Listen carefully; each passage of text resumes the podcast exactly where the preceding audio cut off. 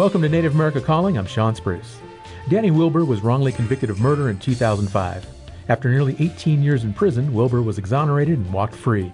His journey to freedom was far from easy. He studied the law, filed mountains of legal documents, and spent years waiting for the legal process to play out. Wilbur is a citizen of the Oneida Nation of Wisconsin.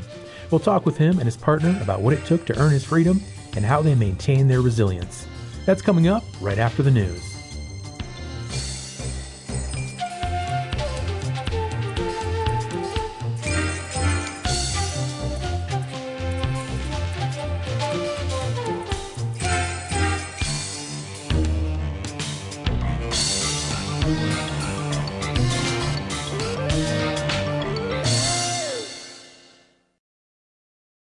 This is National Native News. I'm Antonia Gonzalez. A First Nation in Canada is grieving the loss of a young community member after police confirmed the body of a five year old boy who went missing in April was found over the weekend. The CBC reports Frank Young was playing outside when he was last seen on the Red Earth Cree Nation in Saskatchewan. Police say he was found Saturday in a river not far from where he went missing.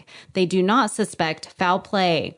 Police and volunteers had conducted searches on land, air, and boat around the community and the surrounding area. Tributes and condolences are pouring in on social media for the family and community. Red Earth Cree Nation Chief Fabian Head thanked people for their support during their time of grief.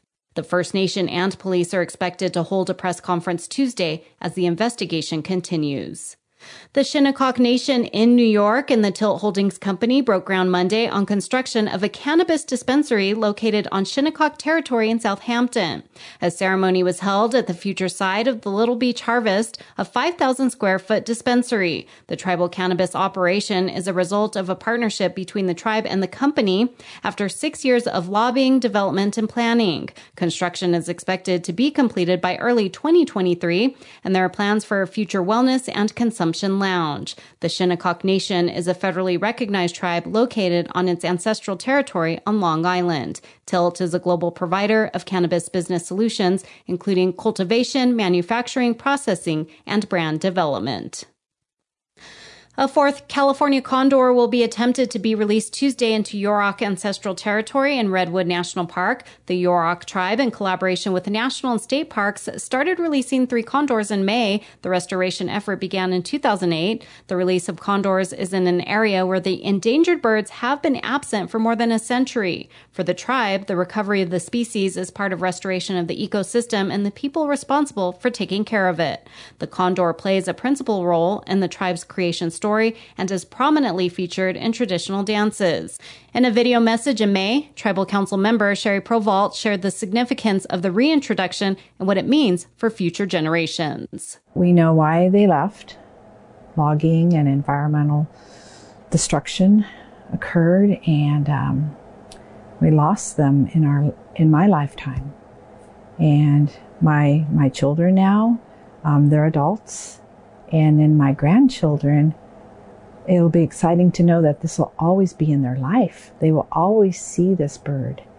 And it is our responsibility to make sure that it has a home, that it's safe, and that can thrive.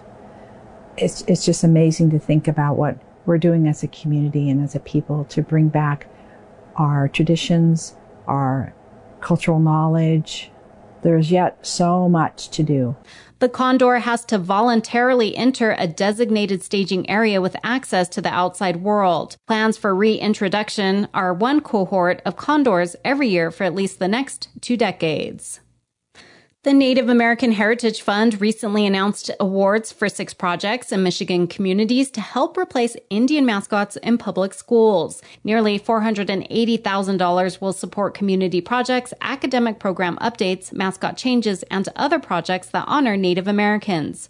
Board Chair Jamie Stuck says funding the decommission of racist mascot imagery now will leave more money in the future for proactive programs and curriculum. The awards will be distributed in August. I'm Antonia Gonzalez.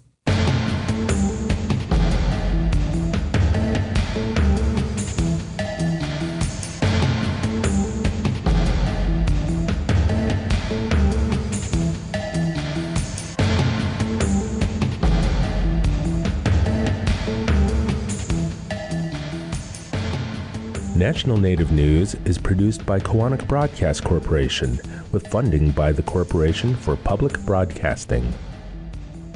The Institute of American Indian Arts presents the virtual holiday marketplace now through the new year. A variety of items from the IAIA community are now available for purchase at iaia.edu/marketplace, who support this show.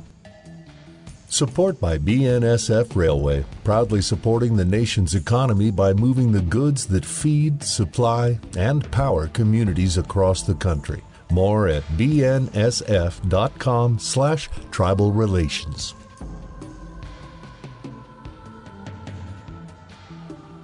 Native Voice One, the Native American Radio Network.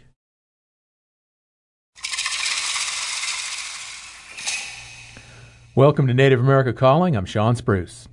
For 18 years, Danny Wilbur, a citizen of the Oneida Nation of Wisconsin, educated himself on the U.S. criminal justice system and filed piles of legal documents, all while behind bars.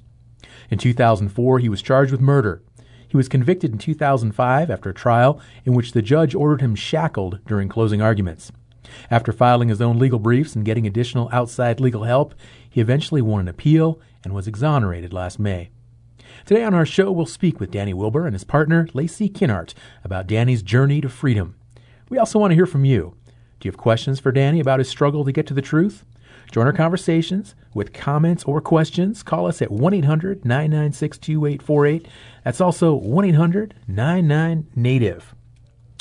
We're speaking now with Danny Wilbur. He is an exoneree and activist. He is a citizen of the Oneida Nation of Wisconsin who now lives in Escanaba, Michigan. Danny, welcome and thanks for coming on the show today. Uh, thank you. I appreciate that. Thanks for having me. Joining Danny in Escanaba is Lacey Kinnart. She is a program and operations coordinator at the National Native American Boarding School Healing Coalition and Danny's partner. She's an enrolled member of the Sault Ste. Marie tribe of Chippewa Indians. Lacey, great to have you on the show as well. Yes, thank you for having me. Well, I'd like to start with Danny. And Danny, we're going to hear more about the process that led up to your release and, and, this just absolutely amazing story. But I want you to start by going back to the moment you realized you'd won your case and you knew you would be exonerated after spending almost 20 years of your life behind bars. What was that feeling like? Uh, if I had to describe it in one word, man, it would be uh probably it was it was surreal. It was it was it was it was surreal, man. It was it was it was it was it was surreal. Yeah, it was it was unbelievable. It was emo- it was a lot of things, but surreal is like the first thing that comes to mind because it, it just felt.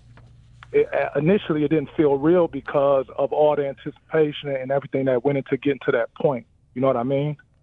Yeah, I, I, I, mean, I think so. I think so. I, I, I don't think I really can just because I can't fathom what that would be like, but I can certainly relate to the intensity of the emotion that you're describing. And I think it's hard for a lot of people to fully understand what that would be like when a person who's wrongfully convicted, such as yourself, spent 18 years in prison, you walk free past those prison doors. Uh, again, I just, you know, how do you put that into words, Danny?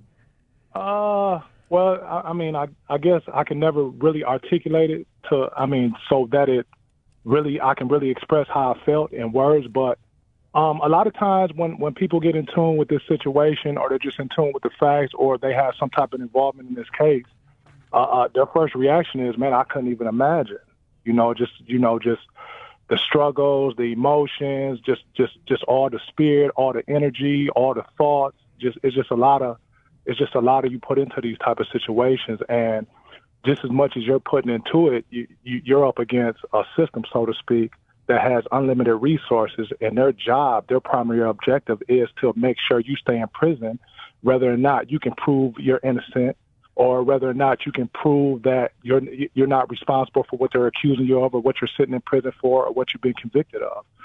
So uh, it just it, it's it, it's a lot, man. I could never put into words fully exactly and explain to you or or or, or get you to understand with words. You know what I mean? Mm-hmm. So it's still hard for me to articulate or really express the way I feel or the way I felt when I walked out them doors when I finally got some relief, and or even when the judge finally actually looked at the facts and applied the law to the facts and was and had enough courage, Eh, you know what I mean, and enough decency about himself, even though he was in that in that position of power where he could have just did what everybody else was doing at that point and just lying and denying. He actually looked at the facts. He took the facts into consideration. He applied the law to them, and and and it showed, you know, that the case wasn't overwhelming. It was evidence that existed that proved my innocence.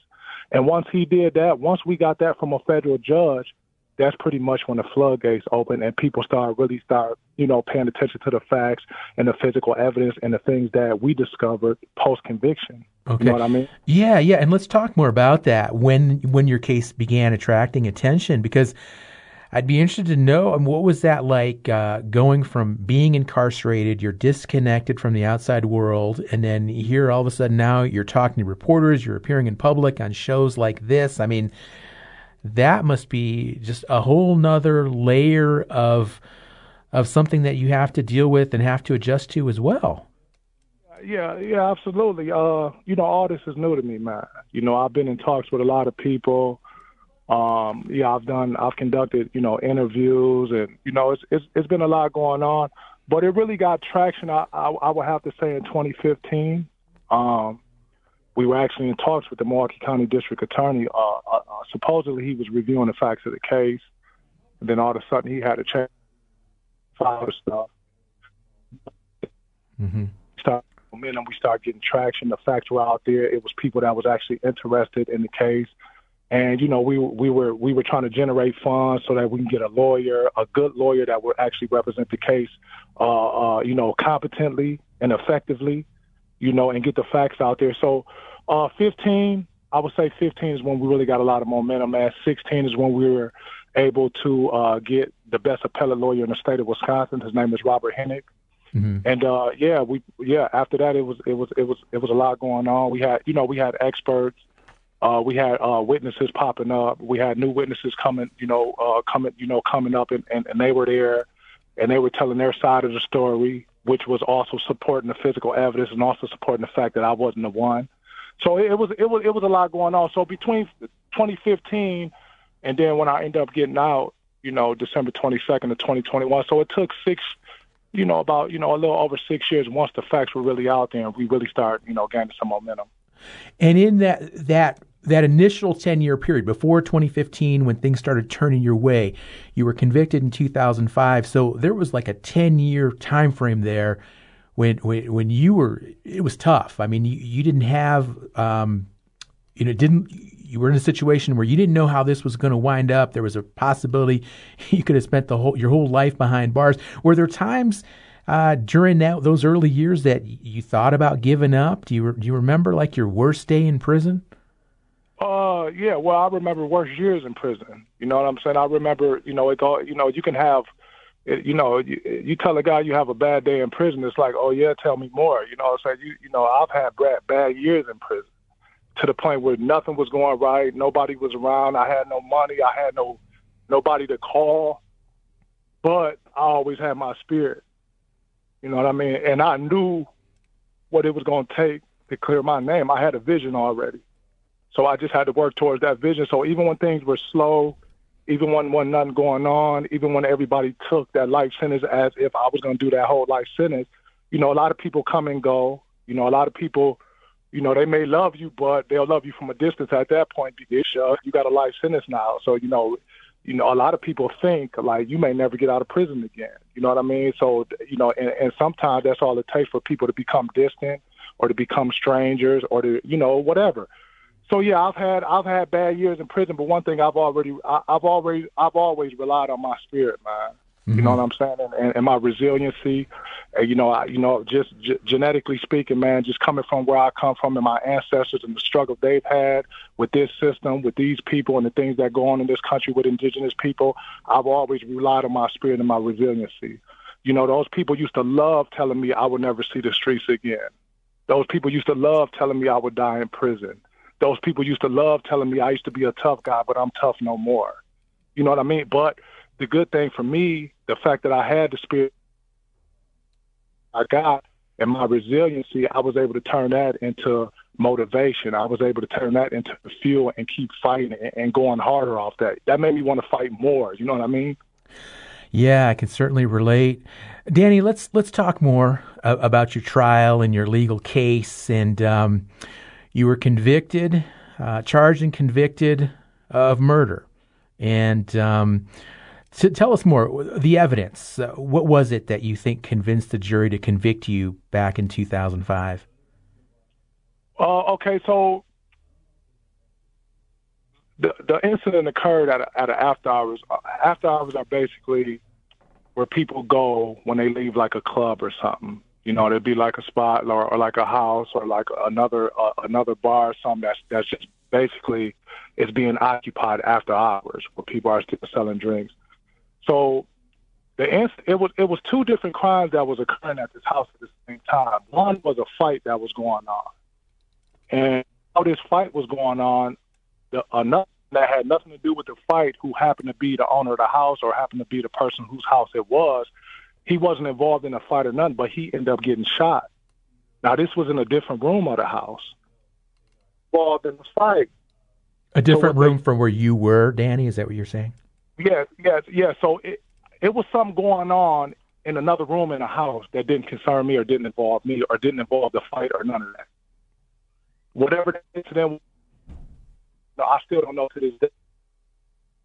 But what they was when they came to the crime scene, being that I've had a history with this particular police department, and they pretty much knew who I was because these are the same cops that has been in my neighborhood for ten this point. So they knew who I was, and I was involved in the streets and things of that nature. But what they did was once they heard my name, they associated the shooting and with the fighting, and then all of a sudden it was just about me because I was made out to be the aggressor in the fight. So what they did was they took all the stuff that people are saying about me being involved in the fight, and they pretty much just linked that with this man getting shot in the head. Then what they did was they started focusing the investigation on making me look bad and trying to get people to say certain things about me that was incriminating or did you see? Well, they'll, they'll, for an example, they'll say, um, "Do you know who Danny? Do you know who Danny Wilbur is? What do you call him?" Yes.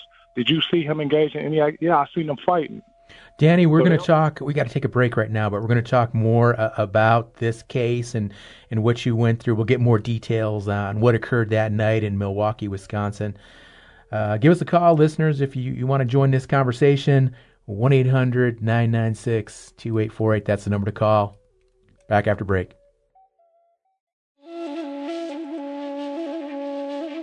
Self Determination, The Boldt Decision, Redbone, and Billy Jack. We're taking a look back at the pivotal political and pop cultural moments that made a mark on Native America in the 1970s. What are the key memories you have of the decade? We'll find out on the next Native America Calling.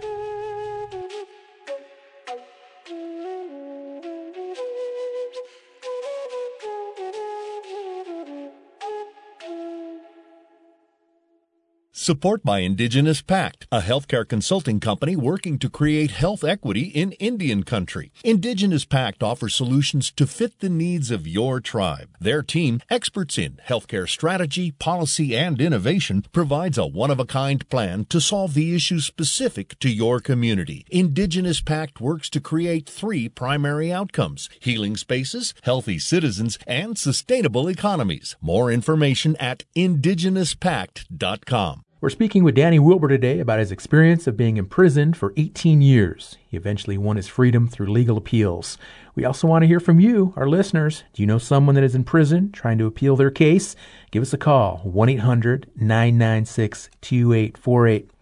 Danny, before break, you were describing to us uh, the crime that occurred there in Milwaukee, Wisconsin. Uh, you were at an after party there were a lot of people. There was drinking. Somebody got shot in a room that you weren't even in.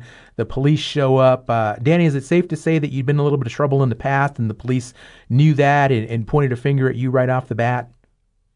Yes, yes, that's absolutely safe to say. That's actually what occurred.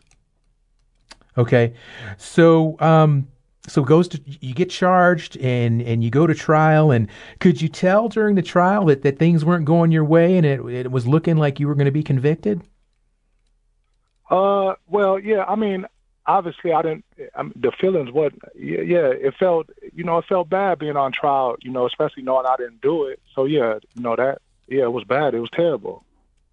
Um, as far as you know how the trial was proceeding, um, I wasn't really privy to uh, the law at that point, or you know, uh, certain procedures that are supposed to happen, or certain things that the DA is supposed to do, or my lawyer is supposed to do at that point. So I was pretty much in, you know, in the middle of nowhere, just hoping and praying that you know these people would see that I didn't do it. You know. Okay, and then uh, how long after you were sentenced before you, you started working on behalf of your own legal case, and and what all did that entail?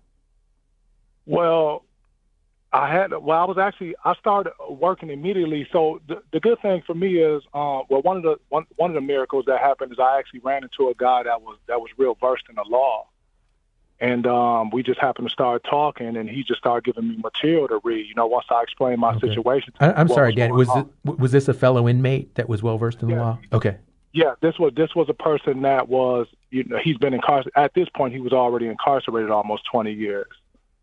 So and he's been litigating, you know, he probably was litigating 10, 15 years of that. So he was he was well versed in the law, at least enough to be able to, you know, guide me in the right direction and, and tell me what I needed to digest as far as uh, what what statutes and what laws and, and and and what case law I need to familiarize myself with to be able to know exactly what's going on at the point I was in once I was convicted. You know what I mean? Mm-hmm. Yeah, absolutely. And then uh, you started beginning working with people on the outside, and, and, and that's how you met Laci, right? So tell us about that. Okay, so, um, you know, once I became involved, like to the point where I knew, um, like like I knew my way as far as how to, you know, research law and interpret law and write it and, and things of that nature. Like I can draft it up. So once, so then I start looking for, you know, investigators and forensic pathologists and, and, and, and crime scene experts and people that can actually help me um, recreate the crime scene or recreate the crime scene diagrams or uh, uh, analyze uh, the, the physical evidence and, and, and give an expert opinion on it you know what I mean, to a medical degree of uh, uh, to a to a to a medical degree of, certainty. And so I started writing out all these letters to people. And um, although I wasn't getting a lot of responses, some people did respond to me. In fact, uh, one of the experts that responded to me, her name is uh, Dr. Lindsay Thomas, and she actually she's like a real renowned expert in the country. And she even said in one of the articles they they interviewed her, like I was the only letter that she actually responded to like that because I was actually working pro se. I didn't have a lawyer at that time, so at this particular time, a lot of a lot of people that that was in this field they never even responded to pro se litigants. You know, they, a lot of times pro se litigants are just not taken serious. So uh, yeah, I was just writing letters, man, and just you know, uh, I would get responses from people, and um, I would see if they would be willing to uh, you know, put some work in on my case or analyze some evidence in my case or draft up a, you know, draft up an affidavit for me that supports this or supports that. And pretty soon I looked up, I had quite a few things in front of me that that not only supported my innocence, but it proved everything um, that the state wasn't trying to acknowledge. Okay. And, and Danny, tell us about that evidence specifically that turned things around for you. What was exactly and why wasn't it included in the original trial? Well, it was actually included in the original trial, but my trial attorney, um, he didn't do his own due diligence. So a lot of things that he was relying on, as far as what the physical evidence spoke to, is instead of him um, emphasizing it and putting a, and, and illuminating it because it actually proved my innocence, he would just sit back and let the state theorize it and put their own spin on it and put their own narrative on it. And you know, the, you know, the the jury pretty much you know, you know, obviously, you know, you know, they they took that for the truth, or they took that, you know, beyond a reasonable doubt. I don't know exactly how they found this evidence to be compelling to convict me, because it was actually evidence that proved my innocence, but it was just bits and pieces of things. It, it was like a puzzle. It's like you know, if I had to use a puzzle analogy, it was bits and pieces of a puzzle where you can get, oh, okay, well, I can I can probably see this happening but if you put all the pieces together, then it shows you what the real story is, what the real narrative is, and what the facts really speak to. Okay. So I think I think it's a combination of, uh, uh, you know, my lawyer being incompetent, the, the lawyer that I had being incompetent, and uh, not emphasizing and not capitalizing off the, the key facts and the material facts and the physical evidence that supported, you know, my innocence. But he also was relying on the investigation that the, the Milwaukee police did instead of conducting his own investigation into the case, into the facts, and into the witnesses. You know what I mean? So okay, sure, yeah, no, you're doing a really good job of explaining all, all this background. Let's let's talk to Lacey now. Lacey, um, w- when did you become involved with with Danny's case, and and when did you first meet? So, um, Danny's niece Yazzie was my favorite student when I worked at the Milwaukee Public School System through the We Indians program, and her and I had been working for some years together and um, would help volunteer for some orga- for some events that I was leading. And one day, he wrote me a card um, thanking me for being a positive Native role model to his niece and his family and his other nieces and nephews. And and I was like, okay. I looked up this case and saw it was homicide. I was like, oh boy, you know, I didn't really want to get involved, but I appreciated the gesture and um, he had called and he was saying that he needed someone to recreate the crime scene diagram. And at the time, I was well versed in Microsoft Visio, the program. And I was like, well, send it to me. You know, it's a native person. I know his whole family. Let me see what I can do to help. And when I got to analyzing the the measurements and the details of the crime scene diagram that had been presented to the jury, I realized how inaccurate their diagram was, and I, I recreated it based off the measurements that were taken. And from then, I, I saw that he was innocent, and I just couldn't believe the injustice. I couldn't believe that they intentionally did that to somebody and then knowing that the jury heavily relied on that diagram during deliberations, um, you know, it really just hit my heart. And from then I was hooked.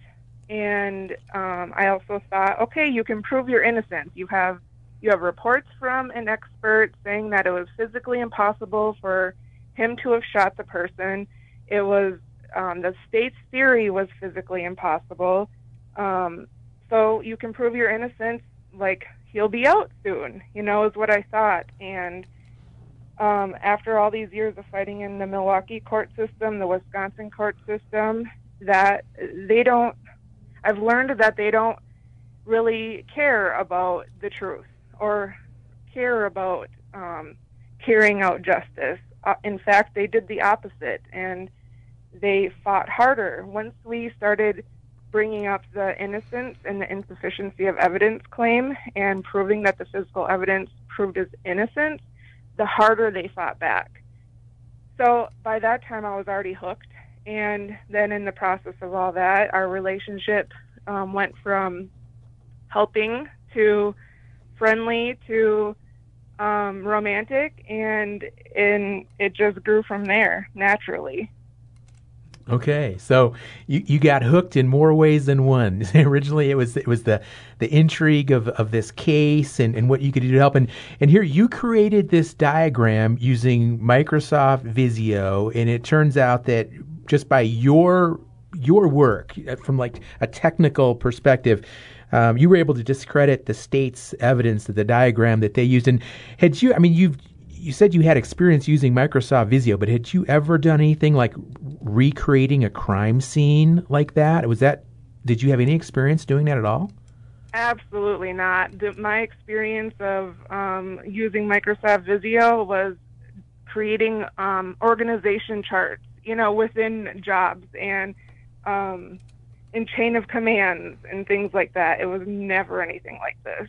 Okay, so you and Danny in the process of this, you you fall in love, and um, you guys ever watch that show Love After Lockup? I I've seen it a few times on television. I keep thinking of this, but it's native style. Love After Lockup, yeah. native. That's you guys.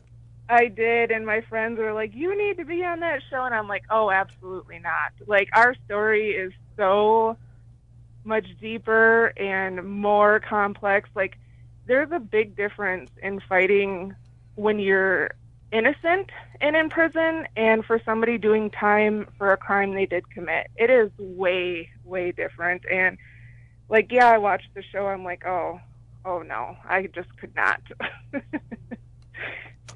so, when did you and Danny meet for the first time in person?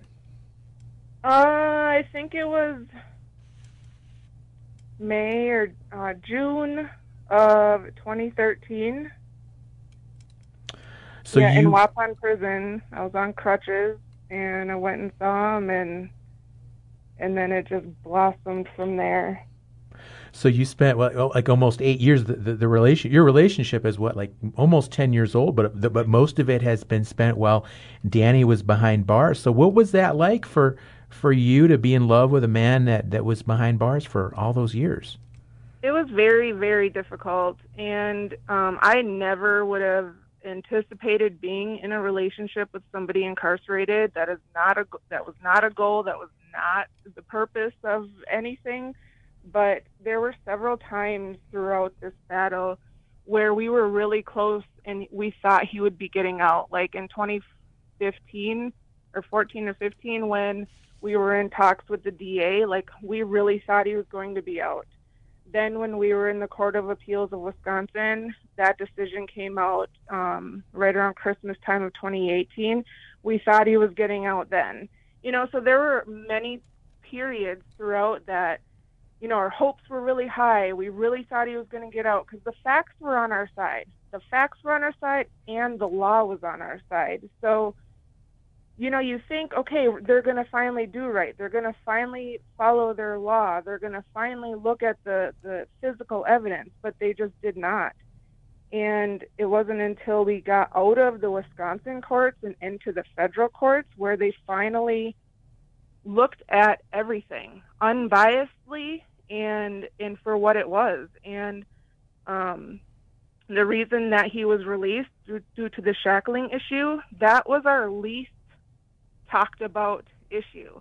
Like we focused on the physical evidence and the misconduct that the prosecutor did and, and all the other things that were going on in this case. We didn't think about the shackling thing. You okay. know? Yeah, and I'm glad you brought that up, Lacey, because let, us uh, Danny, could you explain more? So the the, the judge in the first trial, um, they chose to shackle you while giving testimony, and the jury saw that, and that was a big part of the appeal later. What what why were you shackled to begin with? What was behind that? Uh so during the trial, it was it was things that were just it was just it was just it was so blatant as far as uh, you know the misconduct and and just just the stuff that was going on between um, the judge, the district attorney, um, the, the the the person that was supposed to be representing me, my so-called lawyer, and also the deputies in that courtroom. So it, it was a few instances where I spoke up on my own behalf and I was essentially telling the judge, like, you know, you know, I know what's going on here. This ain't law. This ain't according to the facts. This shouldn't be happening. And obviously, by me speaking up the way I spoke up, they took that as if I posed a threat to them or it was threatening or whatever the case may be. Okay. So at this point, okay. I'm I'm sorry, Danny. So is it safe to say that you, you raised your voice and you were you were pretty impassioned in the way you spoke? Uh, yeah, I guess you can say that, but I, it was real. It was it was more emotional because I seen what was going on. It was it was happening to me. You know what I mean? Mm-hmm. So obviously, you know, I was. I, I, know, I, I understand. I, I, I fully understand. But I'm just curious. I mean, because I, I mean, the logic there with the court was that they there was a threat that you presented some kind of a threat. Do you think that was accurate? Do you think you presented a threat that warranted you to be shackled like that during testimony? No, see, see, this that's another thing too. So during the trial, when when you're when you're on trial, Milwaukee County in particular, I don't know about any other county. I've I've never been on trial for a murder I didn't commit in any other county. But I'm saying even even when you're when you're on trial for a murder you didn't commit, they still shackle you to the floor. But these particular shackles are not visible to the jury. Okay. So it was not. It was it, it, even even if they felt like I was speaking up on my own behalf in a threatening manner, or my body language was threatening, I was I, I posed no threat to nobody in the courtroom because I couldn't move anyway. Okay, so Danny, why so do you the, think your shackles were? I mean, do you think that was intentional that they exposed your shackles? Or do you think that was just somebody made a mistake and they they forgot to cover them up? No, no, it wasn't a mistake because those shackles that's not that's not that's not exposed to the jury. Those are those are just that. The jury don't see those. You're not prejudiced by them. It was the additional shackles that the jury felt like uh, I needed to be that needed to be put on me, and the the the the the, the the, the additional shackles were the visible shackles, and those were the shackles that the jury seen. So now I had two I had two different sets of shackles on me. I had a stun belt on my arm, and this was all visible in, in front of the jury. While the DA was saying that I was some mad guy or some madman that was running around doing whatever he said I was doing. So I was I was inherently prejudiced by that just in and of itself. The jury so sees really, you there. You're shackled up. You've got this the stun device. I mean, yeah, they're freaking out, right? They're like totally, they're totally yeah, swayed by this. Yeah, he did it. So, so you got to think they got that visual of me while the prosecutor is saying that I'm a bad guy, I'm this, I'm that, I did this, I did that, and then they turn around and look at me and I'm shackled up like Hannibal Lecter. That's going to have some type of effect on any human mind or any human being. You understand what I'm saying? Yeah, that, absolutely. I mean, that yeah, that was that right there. So that's that's how that transpired. The, the shackles, it was two different sets of shackles. The one that's not visible to the jury, that all all defendants that sit in a felony court have to put on their ankle, and then there was the additional ones where she felt like were warranted, and also she felt like they should be visible to the jury. We are speaking right now with Danny Wilber. He's talking about his case and being exonerated for a crime back in the early 2000s. And he's today a free man, and he's joined here with his significant other, Lacey Kinnart. And we're learning more about the background of this really, really intriguing case. Give us a call if you have a question 1 800 996 2848. We'll be right back. With over 40,000 organizations trying to help military veterans, it can be hard to find the right information. That's why AARP brings together valuable resources to help navigate veterans' options, including no charge veteran employment and fraud prevention resources, caregiving tools, and access to discounts. AARP is on a mission to support veterans. More at aarp.org/veterans. AARP supports this program. Thank you for listening to Native America Calling. I'm Shawn Spruce. We're listening to the story of Danny Wilber, a citizen in the Oneida Nation of Wisconsin who fought a murder conviction while behind bars. There's still time to join our conversation. If you give us a call at 1 800 996 2848, we'll be sure to get your comments on the air. If you want to ask Danny a question, if you want to ask Lacey a question, learn more about what went on in Danny's head all those years he was incarcerated, or if you want to learn more about uh, their romantic relationship, I think they're happy to talk about that as well.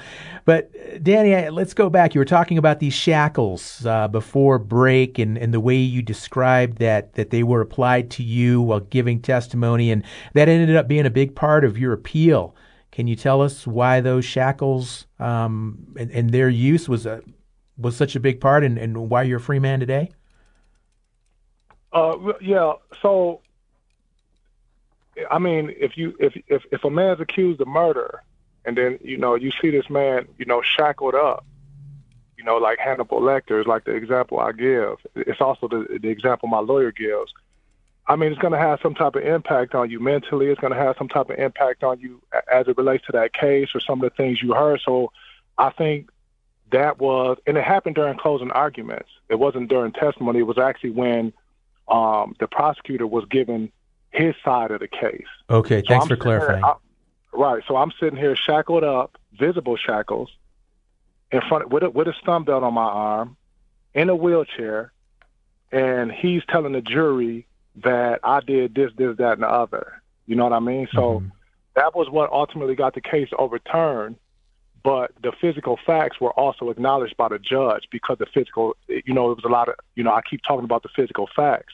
It was a lot of physical facts that existed in this case from the day one, but they were never acknowledged. They were never, they were never analyzed by those that they should have been analyzed by and presented you by. Okay. Which would have ultimately prove my innocence, you know. Okay, so there was definitely problems in the procedures there in the courtroom during those closing arguments, as well as just a, a lot of really weak evidence uh, to begin with. So, holy cow! Because of all that, you wind up in prison for 18 years, and and, and now finally you're out, and and you know, congratulations to you and to Lacey and everybody else who was involved in this case and, and making sure that, that, you know, you got out of, out of prison and, and you're home and you're a free man. Um, what do you think? Do you think anybody can fight the system and win uh, like you have? Or are there a lot of people that are in your same situation and, and they're just not going to have these opportunities? They're not going to have these resources. They're not going to get these breaks that you've gotten. Uh, yeah, yeah, yeah. Unfortunately, like you know, it that's. I mean, that's just how it is because you know, fortunately for me, man, I'm able. I mean, I'm able to articulate myself, and um, I've always had a knack for reading. I've always had a knack for just trying to be intelligent and be, trying to be being smart and being a thinker.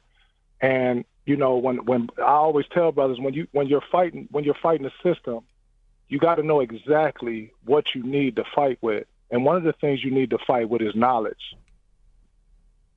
So I always encourage that.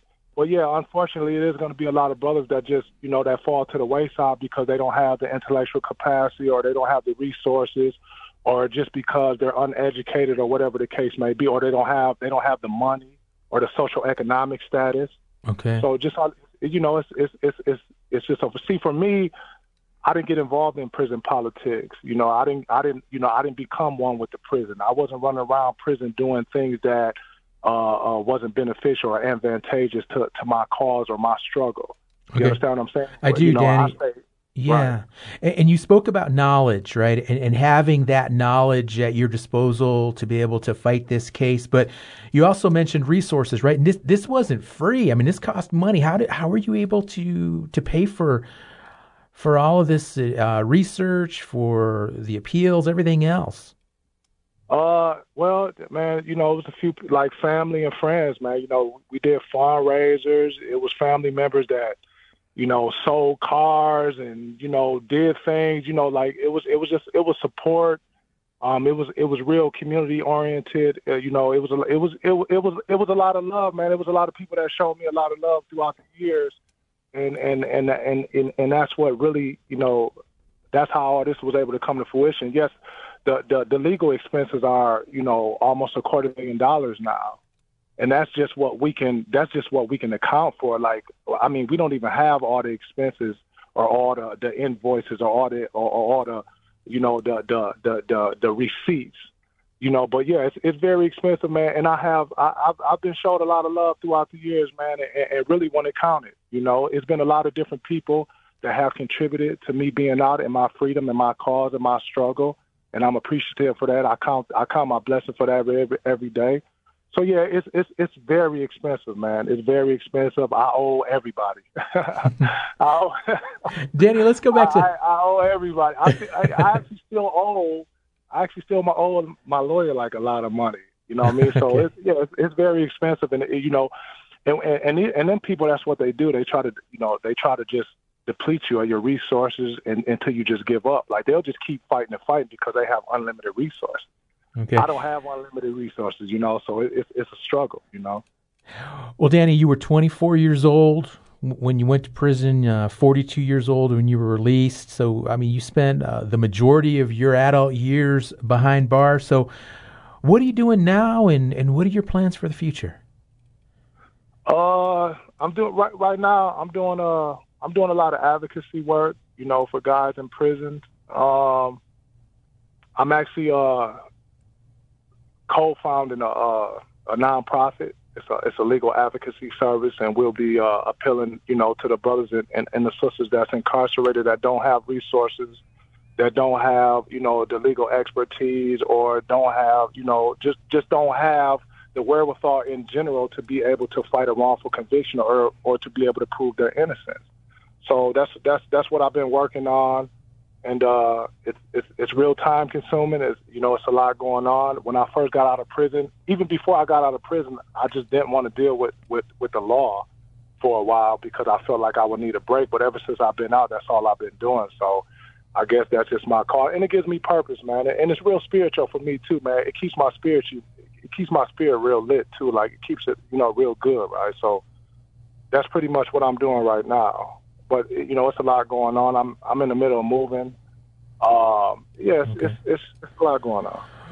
Um, Danny, is there any thought to, to going after the state for this wrongful conviction? I mean, I mean, you talk about two hundred fifty thousand dollars of legal expenses that you shouldn't have to, uh, you shouldn't have to pay, right? I mean, that's that was their their mistake.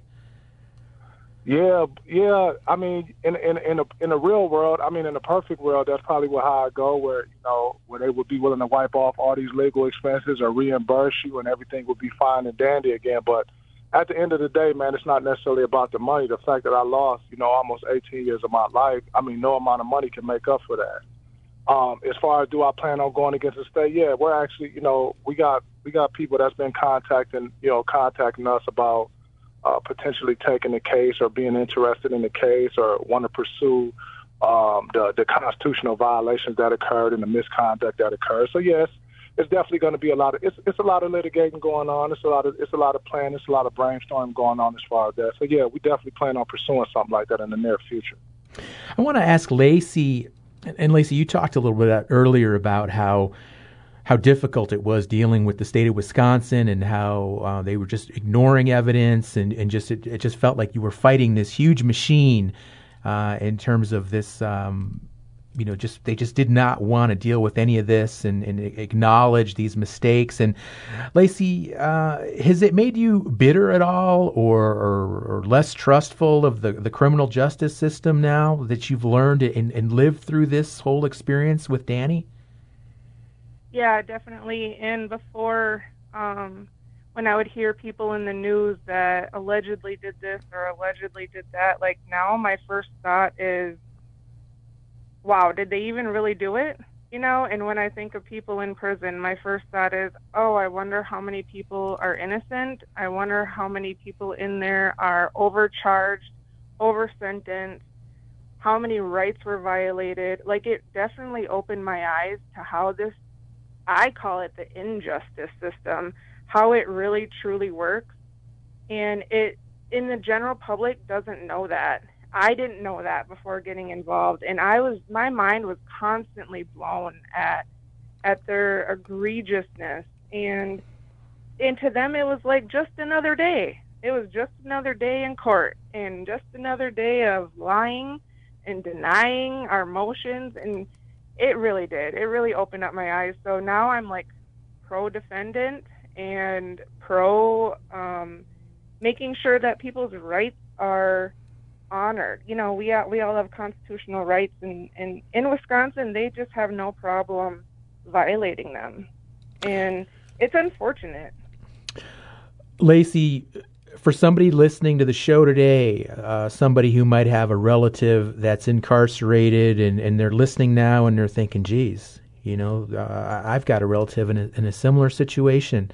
And um, I'd sure like to, to, to take some of this action. I'd sure like to, to go for an appeal. I'd sure like to see one of my relatives, one of my loved ones, um, be, uh, you know, with an issue or a, a, previous conviction that I don't think was fair. I'd sure like to see that overturned. What kind of advice can you offer somebody like that and their families? Uh, first of all, don't give up. And it, it's hard. It may take a long time, but just don't give up. Um, know as much as you can about the laws pertaining to the issues in the case. Become an expert in that. Become an expert in the facts of the case.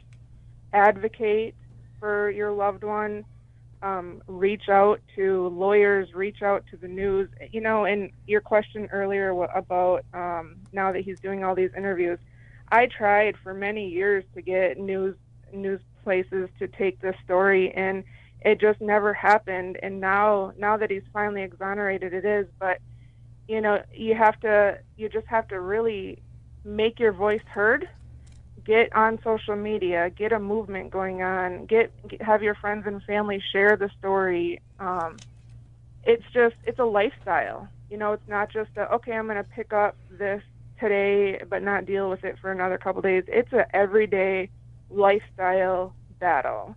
And eventually, if the facts and the law are on your side, you'll get relief.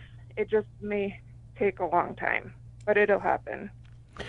Danny, I asked you about a wrongful conviction and, and compensation and you know you, you talked a little bit about what actions you're taking but i'm also curious to know anybody from the state has anybody ever just apologized to you for this whole incident? No, no, no apologies, not at all. It took us. It took us. It took us almost. You know, it took us. You know, almost 18 years to get to the hearing where they were dismissing the charges, and that hearing only took two minutes. So just think about that. It took us 20 years to get to almost 20 years to get to this point, and it took them two minutes to dismiss the case. And it wasn't no apologies. It wasn't nothing like that. It was business as usual. If somebody had given you an apology or, or gave you an apology now from the state, an official apology, would would it matter to you? Uh, well, I mean, it would have to matter to me. I mean, even if it don't matter to them, it would have to matter to me because of who I am and the person I am and the way I would feel about something like that. And I can never, you know, I just, I just, I just refuse to be bitter about things. You know, so if a person wants to apologize for what has happened, you know, I, I would be receptive of that. You know, whether or not it resonates with me, or whether or not you know it will sit on my spirit to the point where I would rather I would want to give it some thought. I mean, who knows? But yeah, no apologies were ever given, and, and I don't expect no apologies to be given. Danny, you talked earlier about your spirit. I mean, that was really the guiding force that got you through all those years behind bars. And I'd like to learn more. I mean, were you able to get support tribally or any kind of cultural support? Was that offered to you? Did you have those types of resources as well to foster your spirit during that ordeal?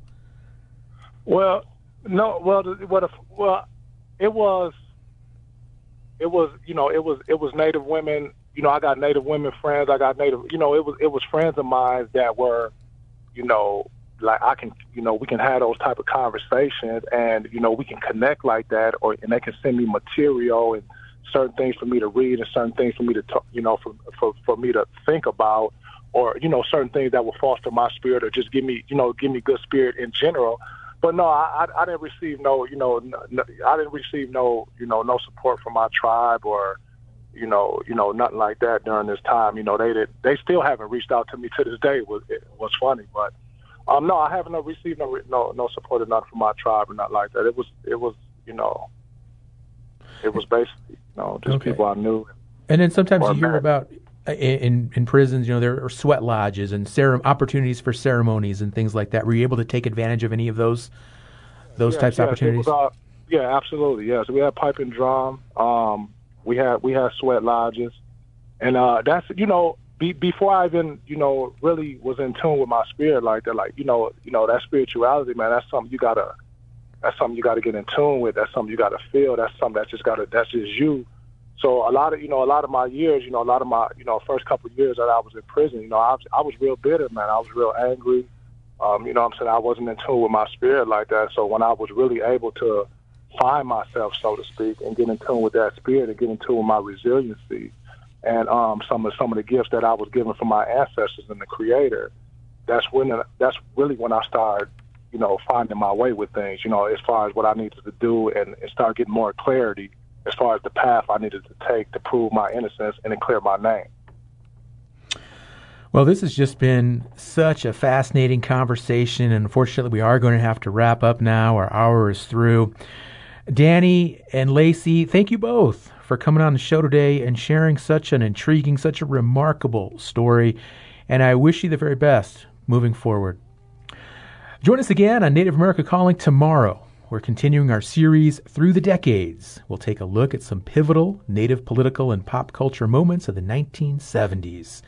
I'm your host, Shawn Spruce. Thank you for listening.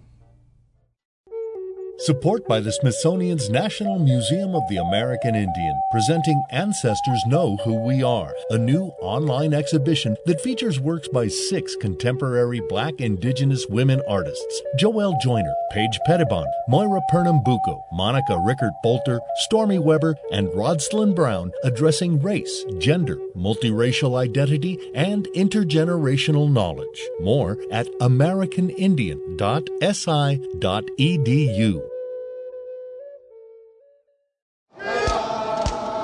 First baby, don't know where to start? CMS program coverage, prenatal service. Enroll today. Contact your local Indian healthcare provider for more information. Visit healthcare.gov or call 1 800 318 2596. A message from Center for Medicare and Medicaid Service.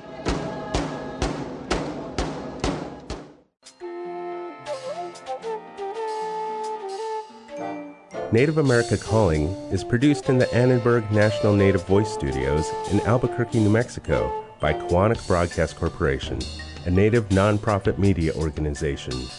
Funding is provided by the Corporation for Public Broadcasting with support from the Public Radio Satellite Service. Music is by Brent Michael Davids. Native Voice One, the Native American Radio Network.